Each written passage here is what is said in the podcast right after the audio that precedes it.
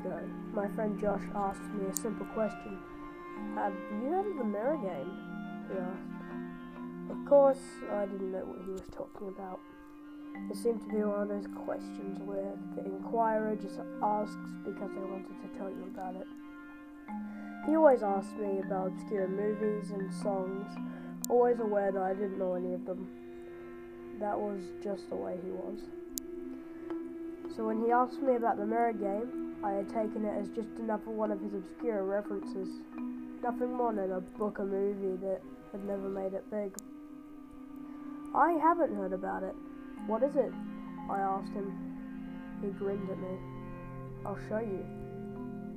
He got up at he got up from his chair and went to the dim lights. Then he left the room, only to return with a knife and a handheld mirror. Whoa, what do you have the knife for? I asked. Don't worry, it's not for cutting yourself, if that's what you're wondering. He set the mirror on the table and handed me the knife. Before we start, there are some rules that you absolutely need to follow. I nodded. Go ahead. First rule never let go of that knife. No matter what happens, do not drop it until you hear me say the special word. What's the special word? I will tell you after I finish the rule. Don't interrupt. I rolled my eyes and he glared at me. I mean it. If you don't take this seriously, then forget I said anything. Don't treat it like a game. I thought it was called the Mirror Game, though. I thought it was a game. That's just what it's called. I didn't name it. I guess it's a name change? Or maybe it is a game. But it's still a serious game no matter what. Now let me finish. The next rule is you do not say the special word out loud or even think about it. Do not even mouth the words or write it down. Bury it in the depths of your mind. Do not say it, even if I ask you what the word is. The third rule don't go too far from the mirror. You don't have to pick it up and carry it with you, but try to always stay within sight of it. If you lose sight of it, don't panic. Just calmly but briskly walk to where it is Okay, last rule. Remember that you are doing this. Sometimes I forget I'm playing the game, but I look at the knife I'm holding and remember I have to go back. When you're playing it, it's almost like it tries to make you forget what you're doing. What type of game is this? Listen, I know there are a lot of rules. Just repeat them for me so I know you got them all, Josh said.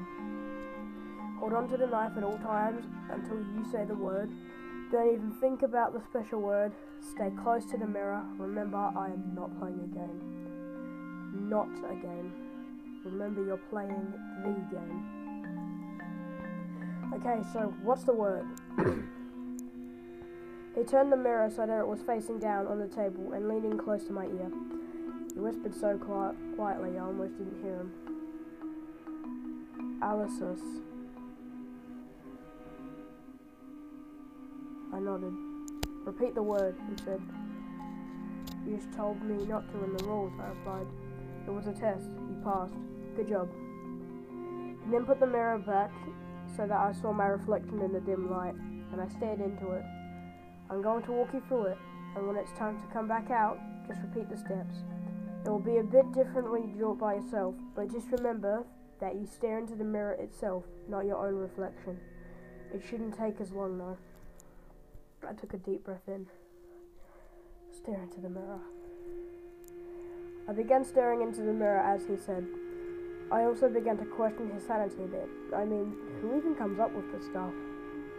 Five minutes into the staring contest between myself and the mirror, I began noticing strange things.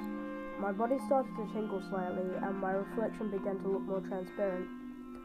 Josh, is it normal to see changes in the mirror? Yes, it's normal. I gripped my knife harder. I was staring so deeply into the mirror, I felt as though I was getting pulled into it. Josh? I called out. What the fuck? I heard his voice from the kitchen. It was my voice. How is that possible? I whispered to myself in shock. Hey, who are you? The other me yelled as he walked towards me. I held the knife out, almost dropping it because of how much my hands were shaking. Don't come any closer, I yelled. Tell me what's going on. The other me stood still, hands in the air. Why don't you tell me? This is my house. My vision started to go dark around the edges. I was hyperventilating. I needed to calm down.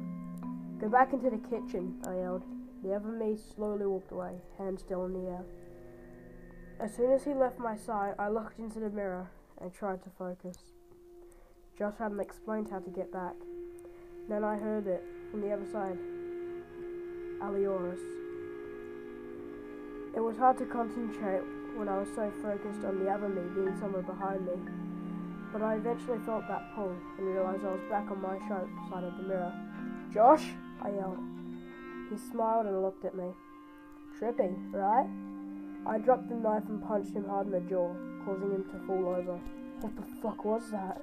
Hey, relax, he said, scrambling away from me. What do you mean, relax? You could have killed me. Get out of my house. Wait, don't you know what that was? You should have told me what it was before sending me in there, you asshole. Would you have gone in if I told you what it was? Would you have even believed me? It, that doesn't even matter. Why would you even think of doing that to someone, especially your own friend? I didn't think you'd get so angry. You're right, you didn't think. Just let me explain, okay? I've got two minutes, he sighed.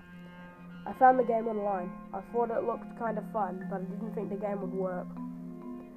When I did it for the first time, I did it alone. It's a bit different when you do it right away. Harder to come back.